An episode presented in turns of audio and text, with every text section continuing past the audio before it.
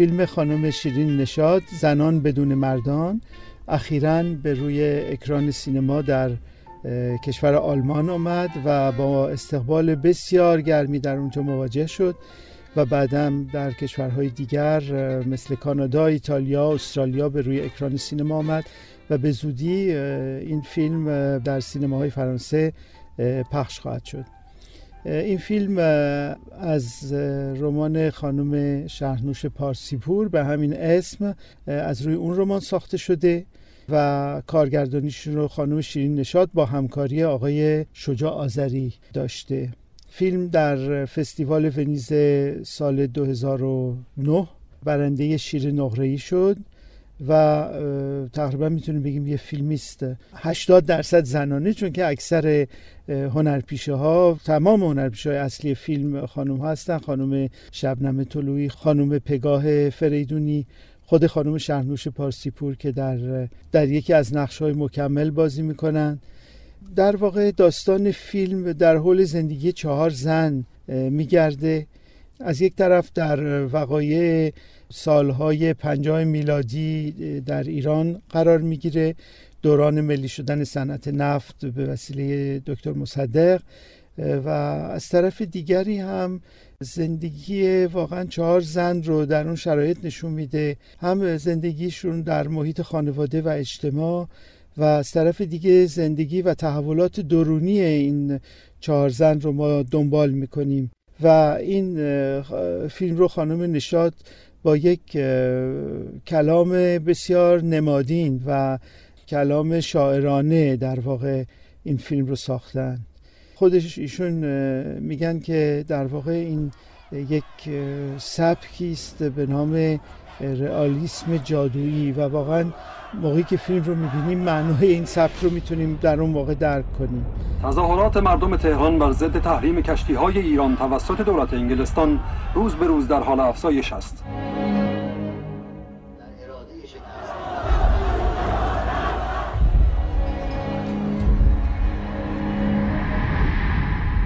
پا میشی؟ وسایل شما جور می‌کنی. از خونه بری بیرون پاتو قلم می‌کنن زرین! مشتری اومده! این حق منه که برم یه زن دیگه بگیرم. پس بهتر سرکار خانوم دیگه بسه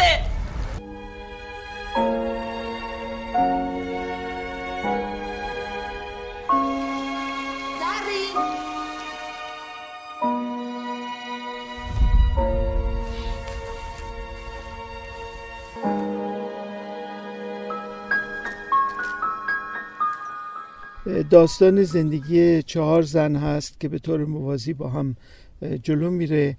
زندگی مونس سی ساله که نقش اون رو خانم شبنم طلوعی بازی می‌کنه.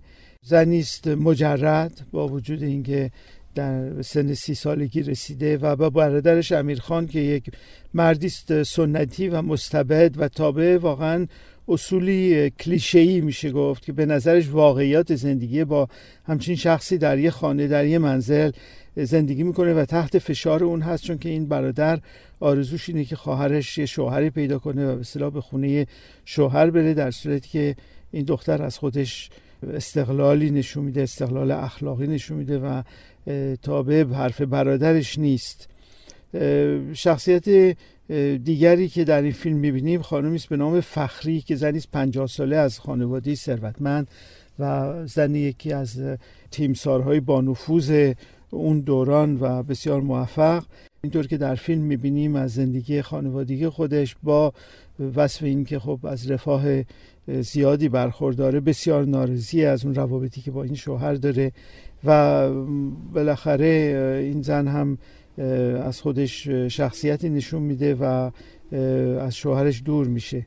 دختر دیگری که در فیلم هست یه زنیست جوان به نام فائزه که دوست مونسه و این هم شخصیت سنتی و سطحی رو از خودش نشون میده و در واقع تنها آرزویی که تو زندگیش هست همسری برادر دوستش مونس. تلاشش را هم برای این راه گذاشته که به این هدفش برسه. چهارمین شخصیت زن دختر جوانی است به نام زرین. نقش یک فاحشه رو بازی می‌کنه. و او هم در واقع در شرایط بسیار سخت و ناگواری زندگی می‌کنه و فشار زندگی باعث میشه که او هم سعی کنه یک راه جدیدی پیدا کنه و در واقع از این شرایط فرار کنه.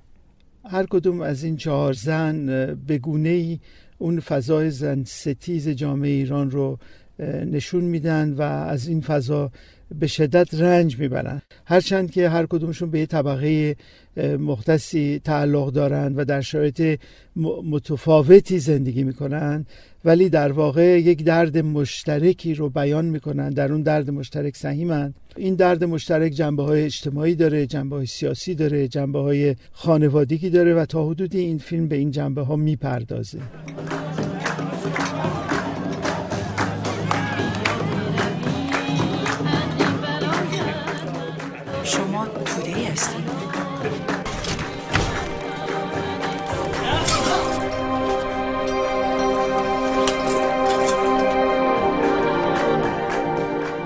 اولین صحنه فیلم با خودکشی مونس شروع میشه و بعد که فیلم رو می‌بینیم می‌بینیم در حقیقت این فیلم بیانگر نوعی تحول درونی این اشخاصه این چهار زنه این تحول درونی رو ما داریم دنبال می‌کنیم.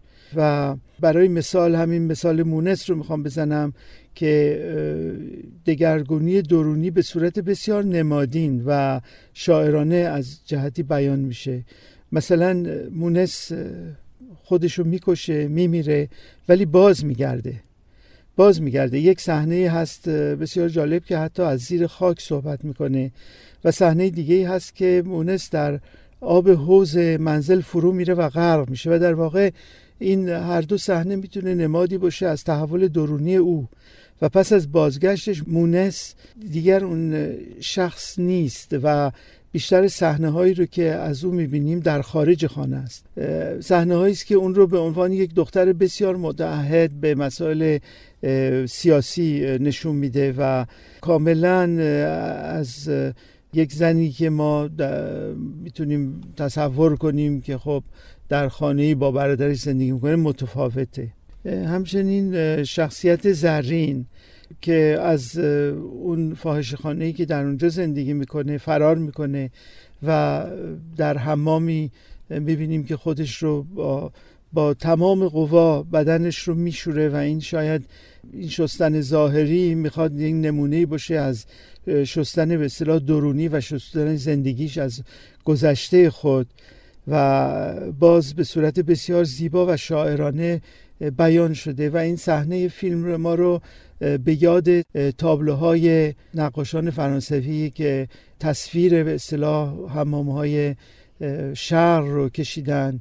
و متعلق به سبک اقیانتالیسم در واقع هستند. یادآوری می‌کنه و خیلی خیلی از این نظر جالبه. در ضمن قسمت بسیار جالبی که هنرنمایی خانم نشاته در رابطه با نقش زرین اون دیدیست که این زن از مردها داره. مردها رو به صورت اشخاصی بدون چهره بدون نگاه بدون حالت به اصطلاح انسانی در صورتشون اینطور می‌بینه و قسمت های بسیار نمادین و بسیار زیبای فیلمه. مشتری اومده!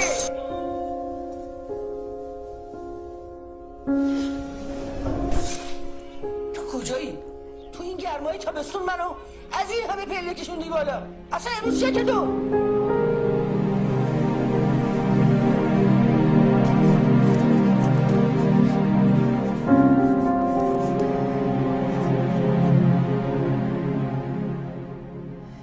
همچنین دو شخصیت دیگر زن از خودشون تحول درونی رو نشون میدن. مثلا فخری پشت به زندگی اشرافی خودش می‌کنه و شوهرش رو ترک می‌کنه و به یک باقی دور از شهر میره.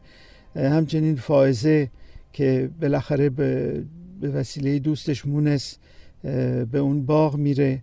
و این سه زن یعنی زرین فخری و فائزه در اون باغ همدیگر رو پیدا می‌کنن البته این باغ هم باغی است نمادین و در اونجا واقعا بدون مردان می‌تونیم بگیم که طعم آسایش و آزادی رو شاید تا حدودی میچشن. و اینجاست که ما می‌بینیم شاید راه حلی که پیشنهاد میشه اینه که زنان بدون مردان به اون آزادی می‌رسن. البته هدف در جامعه این هست که زنان با مردان به آزادی برسن. و اینطور به نظر میاد که جامعه امروز ایران واقعا از این مرحله زنان بدون مردان گذشته باشه چون که دوشا دوش زنان در جامعه شریکند و در مبارزات اجتماعی و سیاسی و در مبارزات اقتصادی هر گونه ای که بنگریم کاملا شریک مردان هستن و با همدوشی مردان این آرزوهای خودشون رو سعی می‌کنن که بهش برسن. شاید این یک مرحله بوده. این مرحله زنان بدون مردان مرحله بودی که از اون مرحله جامعه ایران امروز گذشته. شما خیلی به من لطف کردین خانم. ممنونم. من خیلی نگرانت بودم. از روز اولی که دیدمت مهر تو دلم افتاد. مثل دختر خودم دوست دارم. به به فایزه جون صحت خواب. صبح بخیر. از وقتی که ماشاءالله حالش خوب شده ها مثل که این باغ هم روح پیدا کرده. همه جا پر از گل و گیاه شده. برای من این فیلم جالبه از این نظر که رابطه زن و مرد رو در جامعه نشون میده. هم از نظر درونی اون چیزی که به عنوان یک احساس درونی زنها با اون درگیر هستن و هم از نظر برونی در جامعه چه جور درگیری هایی دارن چه ناراحتی دارن چه فشارهایی برشون هست.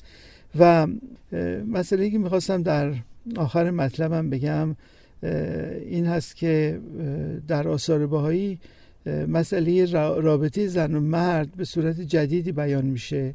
البته بار اول هست که در یک دیانتی از حقوق مساوی زن و مرد صحبت میشه. نمی‌خوام اینجا از تصاوی روحانی زن و مرد از نظر دید الهی به صحبت کنم بلکه از نظر حقوق مساوی زن و مرد در جامعه صحبت کنم که این مسئله است بسیار نوین در یک دین.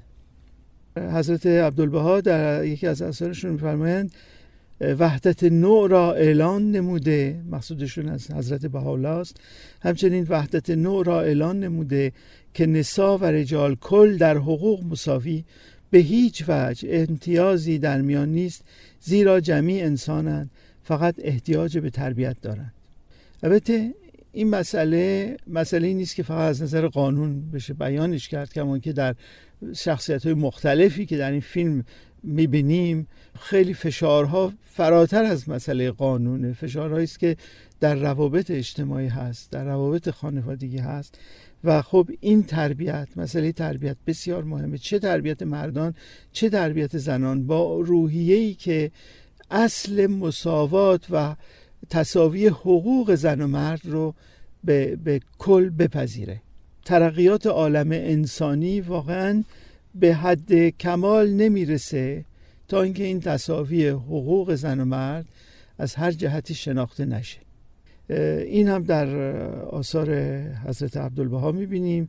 تا مساوات تامه بین ذکور و اناس در حقوق حاصل نشود عالم انسانی ترقیات خارق العاده ننماید. چرا که زنان یک رکن مهمن از این دو رکن به اصطلاح جامعه و نقش زن نقش بسیار مهم تربیت اطفال و واقعا اول مربی و معلم انسانی. تربیت دختران حتی در دیانت باهایی روش تکیه شده اهم از تربیت پسران. یعنی در صورتی که امکانات تا اون اندازه نباشه که هر دو رو به یک صورت تربیت کرد باید ارجحیت رو به دختران داد چون که مادران آینده و اولین مربیان اطفالن. یعنی در اون سنین بسیار کم طفولیت مادر هست که واقعا بچهش رو تربیت می‌کنه و در رابطه بسیار نزدیک با بچه هست. در پایان می‌خواستم بگم که این سبک رئالیسم جادویی که در این فیلم می‌بینیم. البته مدیون اثر خانم شهرنوش پارسیپوره که واقعا ایشون این سبک رو به نحو اصلا پروروندن در کتابشون و می‌دونیم که این کتاب با چه موفقیتی روبرو شد و برای ایشون هم هنگامی که در ایران بودن مشکلات بسیار زیادی رو ایجاد کرد.